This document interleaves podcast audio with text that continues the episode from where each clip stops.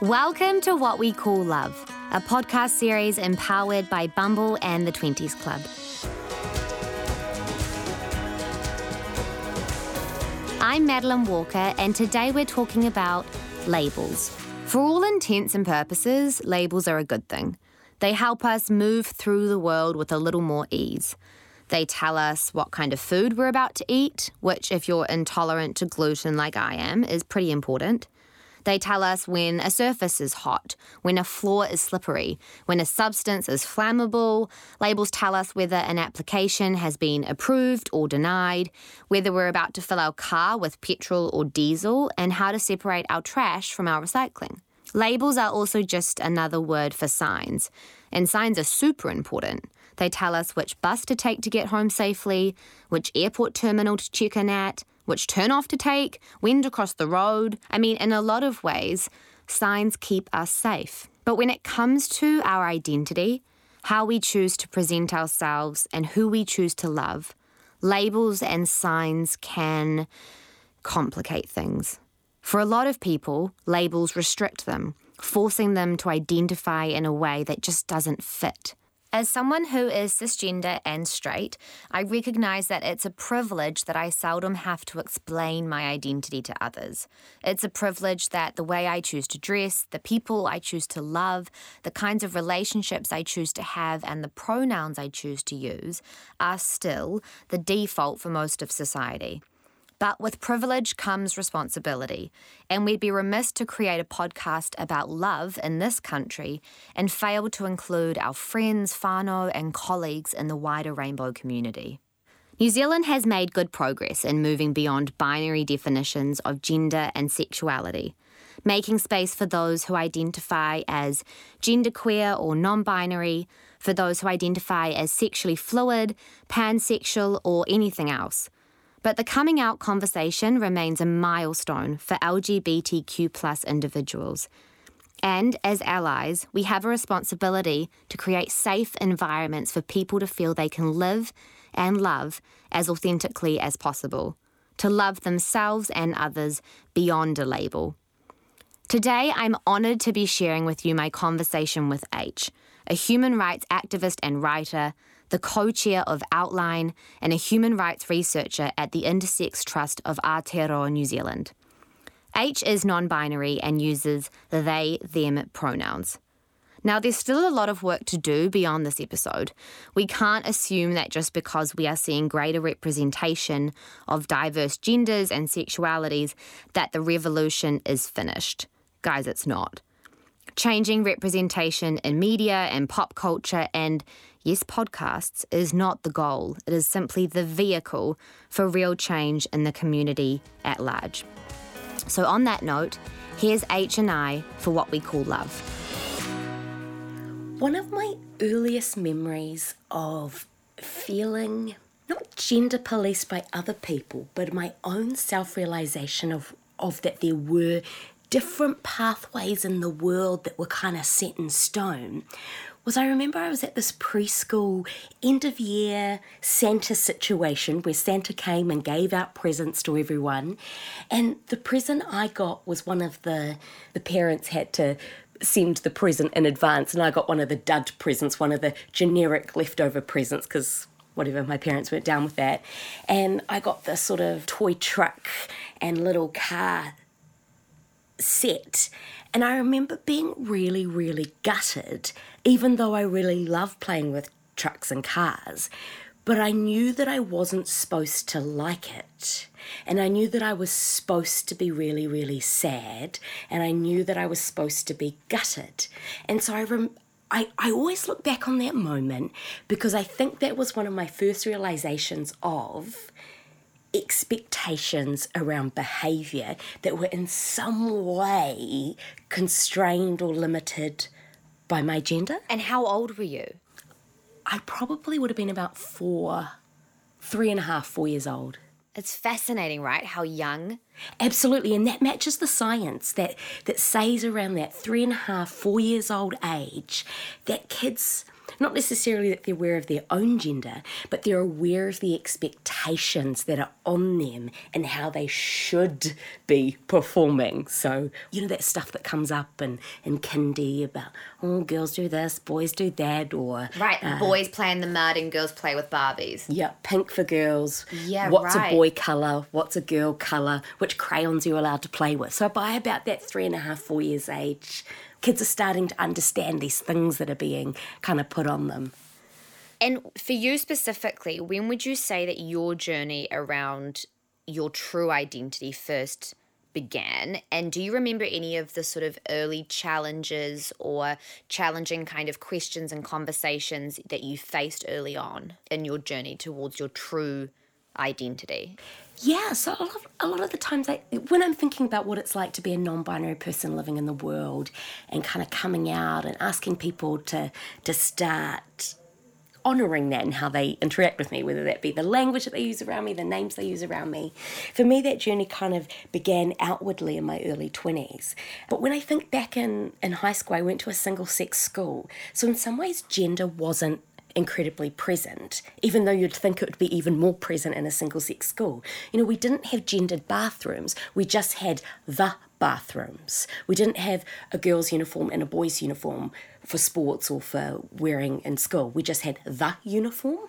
So some of my early experiences of starting to express myself in the world were really once I had sort of finished school and all of a sudden I was graduating into this kind of really binary world. I, you know, the part time jobs I had were really, uh, again, we had gendered bathrooms in the workplaces. I was going through university and then out into the, you know, a full time workforce.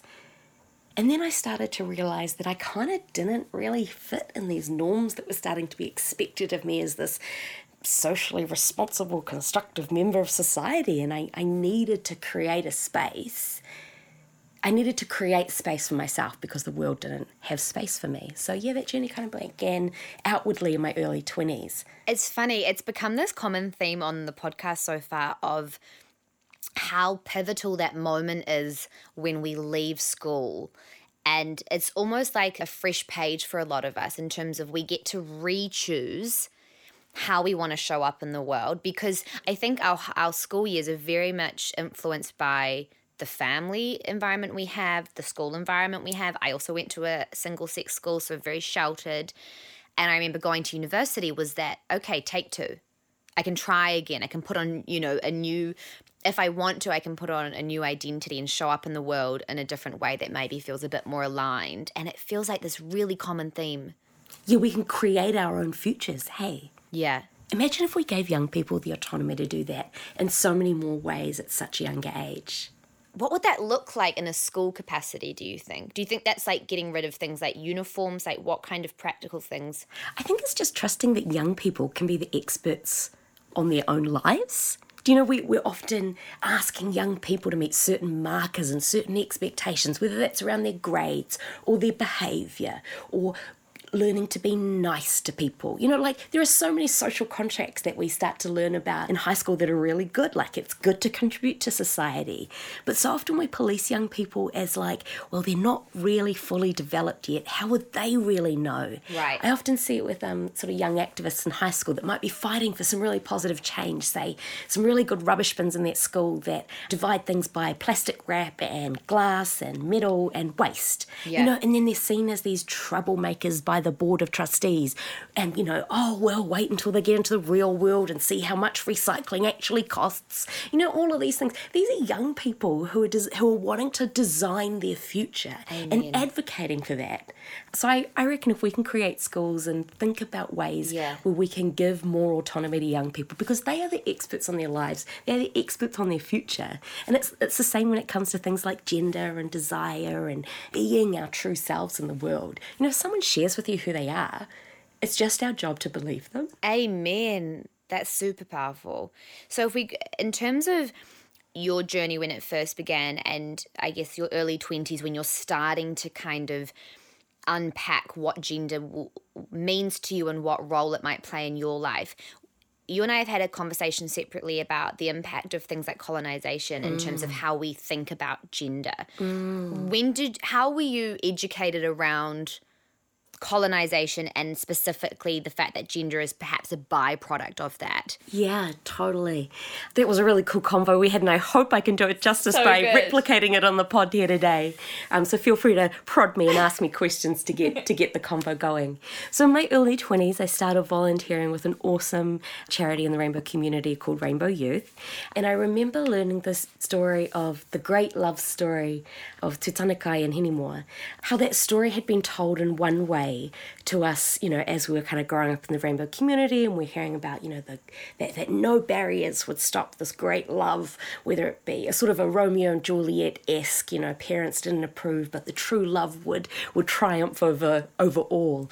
There was a huge part of that love story that was left out, and that was um, um, great love for his friend Tiki or his takatapui, his dear friend, and how that for him to have, you know, all of his love needs met. He needed his great love and his great takatapui all together, and that once they were all joined up and could form a whānau unit, that was when all of the true love was kind of flowing. That would be fulfillment for him. Totally, Right. that he had all of these parts of his, his love and his whānau around him. And I remember the, the conversations that came up at, at Rainbow Youth when we were learning about this great love story was how colonization had sanitized this great Māori love story into something that would fit within a Christian far no traditional Western structure rather than The you know, nuclear family. Absolutely, rather than what love actually looked like here in Aotearoa before the frickin' white man came on his ship and came with his Bible and started imposing laws about who could love each other. And so that kind of lifted the veil and, and learning through the, the awesome work and research that Dr. Elizabeth Kerekere has done around reclaiming those stories and reclaiming stories about love and desire and sexuality in pre-colonial New Zealand really like opened my eyes that actually things like banning men from having consensual liaisons with each other. You know, that law that was brought from the UK to New Zealand, and it was only in 19, the 1980s that we repealed that. You know, that was something that was brought to New Zealand, not allowing queers to be able to get it on with each other, and that they could be carted off in a police van and locked up. You know, that's not from here. Wow. In Aotearoa, love is love, you know, um, and if we think about the role that takatapui or those like sacred knowledge holders had in communities pre-colonization, that was a beautiful and sacred role of holding knowledge and passing that down to the next generation, because they may not be procreating like some of the straighties might be, but that sacredness of un- not only allowing queerness to run and roam free, but was actually sacred and respected. And then we come to what, like a colonial narrative of love and sex and desire and gender. It was in these rigid, puritanical boxes.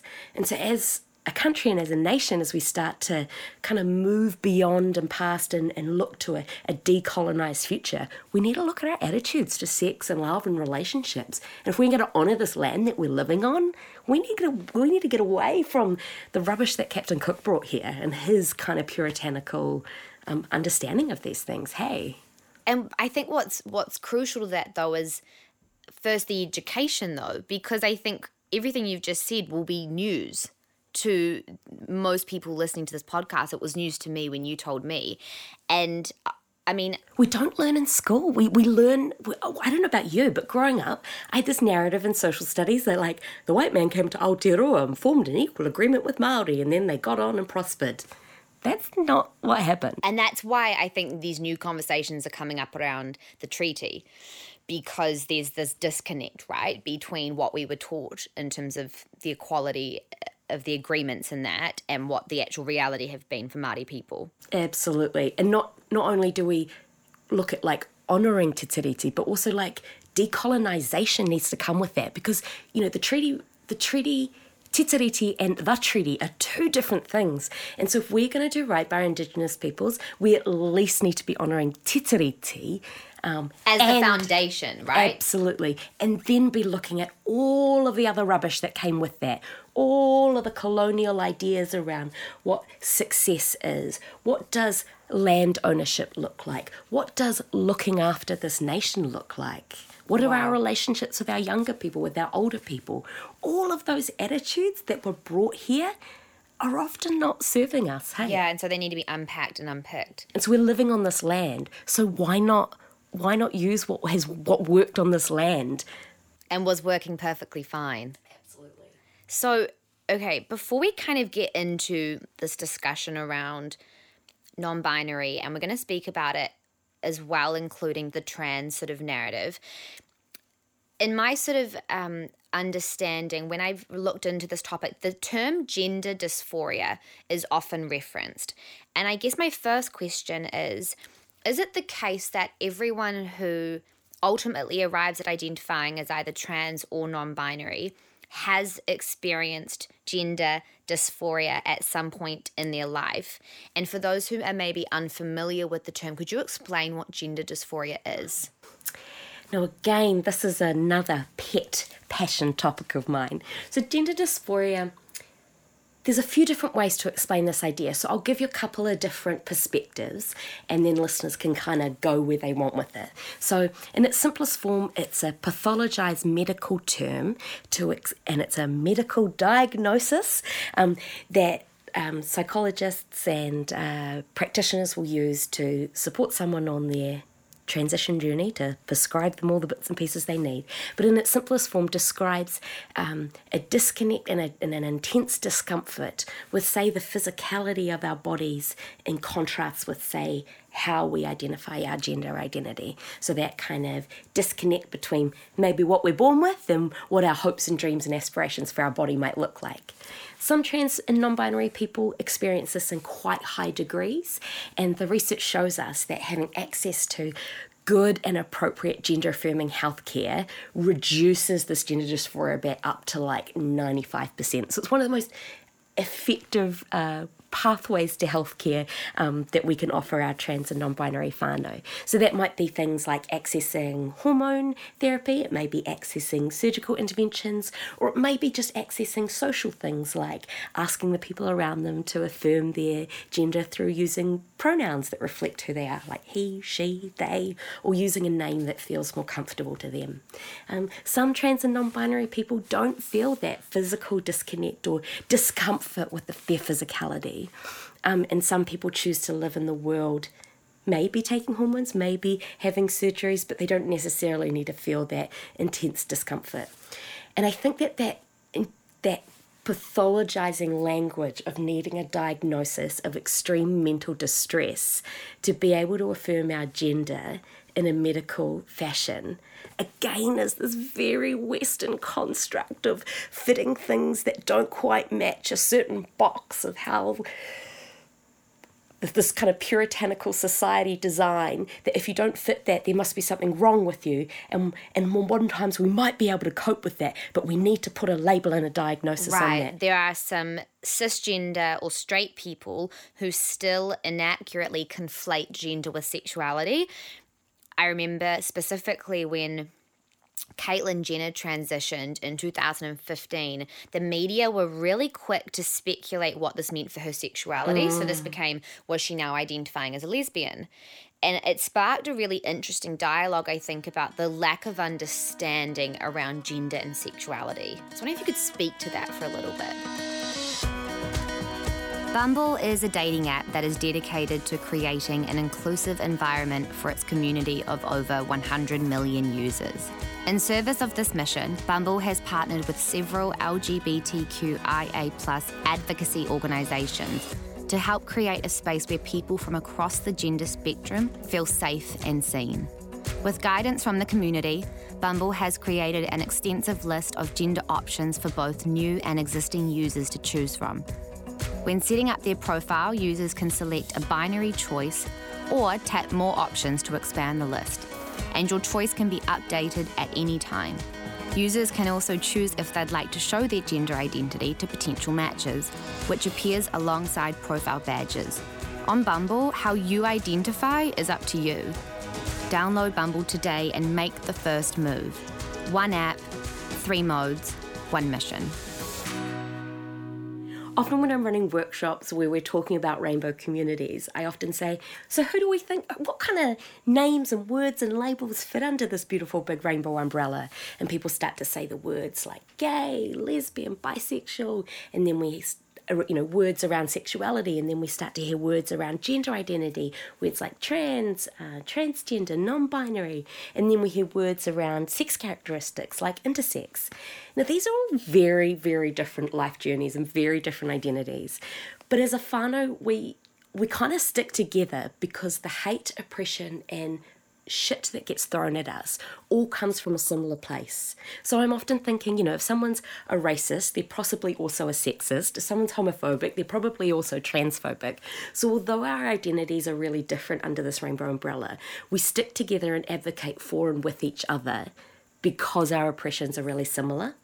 So they are all very separate identities. Yeah but we've got each other's back. So that's why they often get seen close together. So when we're having celebrations like Pride or we're having other things like that on the news, all our identities kind of get squished and layered over the top of each other, and we don't get the space to express our individuality under that rainbow. I think this is a good space for us to explain the acronym TERF and speak to how problematic that term is. So after the Me Too movement happened, a lot of people came out to self identify as feminists. But there was still a portion of people, those people, who were being exclusionary of the trans community. Could you explain what TERF stands for? At a time where things were evolving and changing, there was a group of people who fundamentally, you know, identified as feminists and believed in the equality of the sexes, um, but were uncomfortable around trans people and didn't want to include trans people in their liberation. Um, so they self identified this very nice little, neat, descriptive, not nice term, but a, a, very descriptive term. Some people with similar ideology are saying, oh, that's a slur, don't use that against us. Yes. So I will respect that and not use that word. I'll just call them what they are, which yeah. are um, anti trans extremists. Yeah, right. Like if you don't include the most marginalized in your revolution, that's not a revolution not a re- I want to be part of. With the rainbow community expanding and people finding more freedom in terms of how they identify, how can we broach this conversation of gender and sexuality in a sensitive way? Whether that whether that's for ourselves, friends, whānau, colleagues or just someone we've recently met. Right. We need a role model of the world we want to see, right? Um, so if we are if we are being inclusive in our language, if we are if we are kind of norm busting in the way that we live our lives, that will naturally create space for other people. I like to think it's, it's simple words, like, you know, when we meet a new person and we're starting to get to know each other, a new colleague, not saying things like, do you have a husband, do you have a wife, or not assuming the gender of who someone might be romantically interested in. Right. In the same way, if someone goes, oh, I'm going on a date tonight, they're like, oh, cool, tell me about that. Not like, what's his name or what's her name or what's the, you know, just being really inclusive in our language yeah. and really challenging our our assumptions around things like attraction and sexuality. Something else that, and again, I need to challenge myself on this all the time, yeah. is around my friends' children not enforcing gender stuff. Like, so often, if I meet a friend's little girl, I'll say, Wow, that's such a pretty dress you're wearing. Whereas to the little boy, I might say, And how's school? Norm challenging behavior is what I would like encourage people to go on that journey around. Because often when we're thinking about bullying or we're thinking about transphobia and homophobia, it comes from a place of people really wanting to enforce a norm. Like if someone teasing someone, like say like a little boy at preschool who's like decided to paint his nails pink because his big sister was doing it and he wanted to join in. You know, those kids who tease him, right. they're teasing him because of a norm that they're feeling is being broached and they need to defend. So when we see ourselves enforcing norms, that's something really good to challenge ourselves yeah, cool. on because it doesn't serve us. And so, like, what's a non offensive way to ask someone their pronouns? Oh, totes. The wonderful Amy at Bestie Cafe on Karangahape Road role modelled this to me so beautifully. When she saw that I was uh, being a regular at the cafe and had kind of come in a few times, um, she wanted to know my name so that she could greet me or, you know, write down the coffee order. She said, Oh, um, my name's Amy. I use she, her pronouns. What's your name and pronouns? And if I didn't want to answer the pronoun question, I would have just said, Oh, my name's H. Exactly. And just left it at that. So she didn't Yeah, okay. expect that of me, but she offered it up herself. So just saying, oh, hi, my name's blah, blah, blah. I use these pronouns. What name and pronouns should I use for you? Yeah, that's epic. Okay, we're going to move on to now dating and relationships and all that juicy stuff. Do you uh, remember the first date or romantic experience you had with your new pronouns? Because I can imagine that's an incredibly affirming experience. That's a really good question. For me, I feel like that was my gender has always been this ongoing thing. For me, it wasn't this moment of I was one thing and Right. now I'm something else. Not It's before and after. Yeah, and, Right. and for some people, that's totally is, is totally part of their narrative, or is has been a there's been a coming out moment where their private gender is now a public gender. For me, romantically, I think I think that has always been seen, heard, valued. I mean, online dating is a whole other thing. So if we're thinking about like dating in my early 20s, that was a like you meet someone at a party or a friend of a friend or someone you met in a sports team. Whereas now we're entering a whole new world with like apps and, and the online world. So I think my early experiences in kind of expressing myself more fully in the world and dating in that way was super positive because they were grounded in real life relationships. So Right. that kind of filtering happened the people who kind of got into my inner circle to become my friend in the first place. They already got you. totally. They already saw you. Yeah. Whereas now, kind of in that online world, you're maybe potentially meeting someone and Yeah. inviting them into an intimate space where you kind of hadn't have had that friend filter yet. So does that require, if we're speaking about dating apps, does that require you to have more honest conversations before deciding to engage with someone? Like if we're speaking to our young whānau in the rainbow community listening to this, what kind of advice would you give for setting healthy boundaries around safety and respect?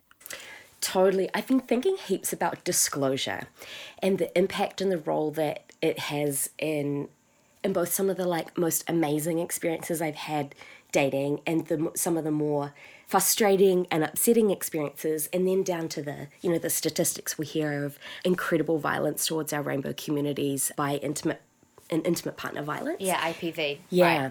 So, in some ways, the dating app vibe, you can disclose a whole bunch of information really upfront, and if someone's a dick about it, you can just unmatch and you potentially never have to interact with them ever again. Whereas back in the days at like a bar or something, you're like chatting someone up, and then you're like, fuck, this is really sexy and this is kind of hot, and like, how do I bring up this conversation about like, my body, my gender, my how I want to be interacted with. Like, ah, how do we go from this hot yumminess to a quick check-in about that to back to the hot yumminess? Yeah. Whereas sometimes like apps can just be a really great filter because you can pop something on your profile that says blah blah blah blah blah, or you can bring it up in those kind of first few interactions. If someone's a dick, unmatch, gone.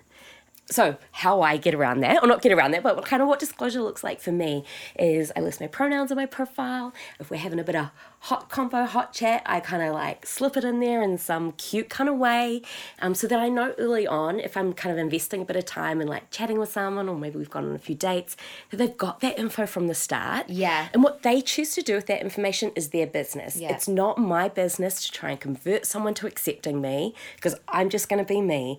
But if I put that info out there and someone chooses to be a dick about it, I can just unmatch. Yeah, so there is actually something quite freeing about that, It's right? totally a safety filter. That's amazing. So specifically in Aotearoa, what has your experience of love and dating dating been like as a non-binary person? Delicious and luscious. Has it really? oh my god, that makes my heart so happy. There's this kind of, I think there's this perception, and I know we're Delicious and luscious. delicious and luscious. So, all previous lovers out there, shout out. you just got described by H as delicious and luscious. I think, you know, it- there might be this kind of false narrative that, oh, it must be so hard to date, or that's extra complicated, or, you know, like dating and love and intimacy is tricky and messy and weird and for the for everyone. Like finding compatibility is a bloody needle in a haystack at the best of times. So I hope my other trans and non-binary pals would agree with this. Something that cis and straight people don't have to do, or, or maybe they do do it, but for us, we've gone on this incredibly deep journey of like really asking ourselves some really like epic questions around who am I? How do I live in my skin? Like, what does what is my relationship with self like? And I think it makes us bloody hot lovers Yeah, and really wow. fucking awesome people to date because we've done all this stuff. You've and done the mahi, Yeah, and we're connected to ourselves in a way that is in a different spiritual plane than cis people. I feel like when I'm dating cis people, like I'm guiding them through that journey themselves. You're like a therapist. totally like gender therapy with a bit of lush on the side. with a bit of delicious and luscious. And then lastly, in your body, in your identity right now, why does it feel like a good place to be? The human experience is one, our identities and our being and our way in the world are informed by so many things. Firstly, our whakapapa, where we come from, how we've grown, you know, that seed growing in the world, and everything. Everything that has gone on around us is that environment that has created and contributed to who we are. The storms we've weathered, the lush times we've had, those all impact who we are and how we how we be in the world. And I feel being in myself and expressing that to the world is one of the most extraordinary journeys I've ever been on. And I wish that for everyone. Like I wish I wish that everyone could be in their skin in an incredibly radical way. Ngā mihi. Namahi.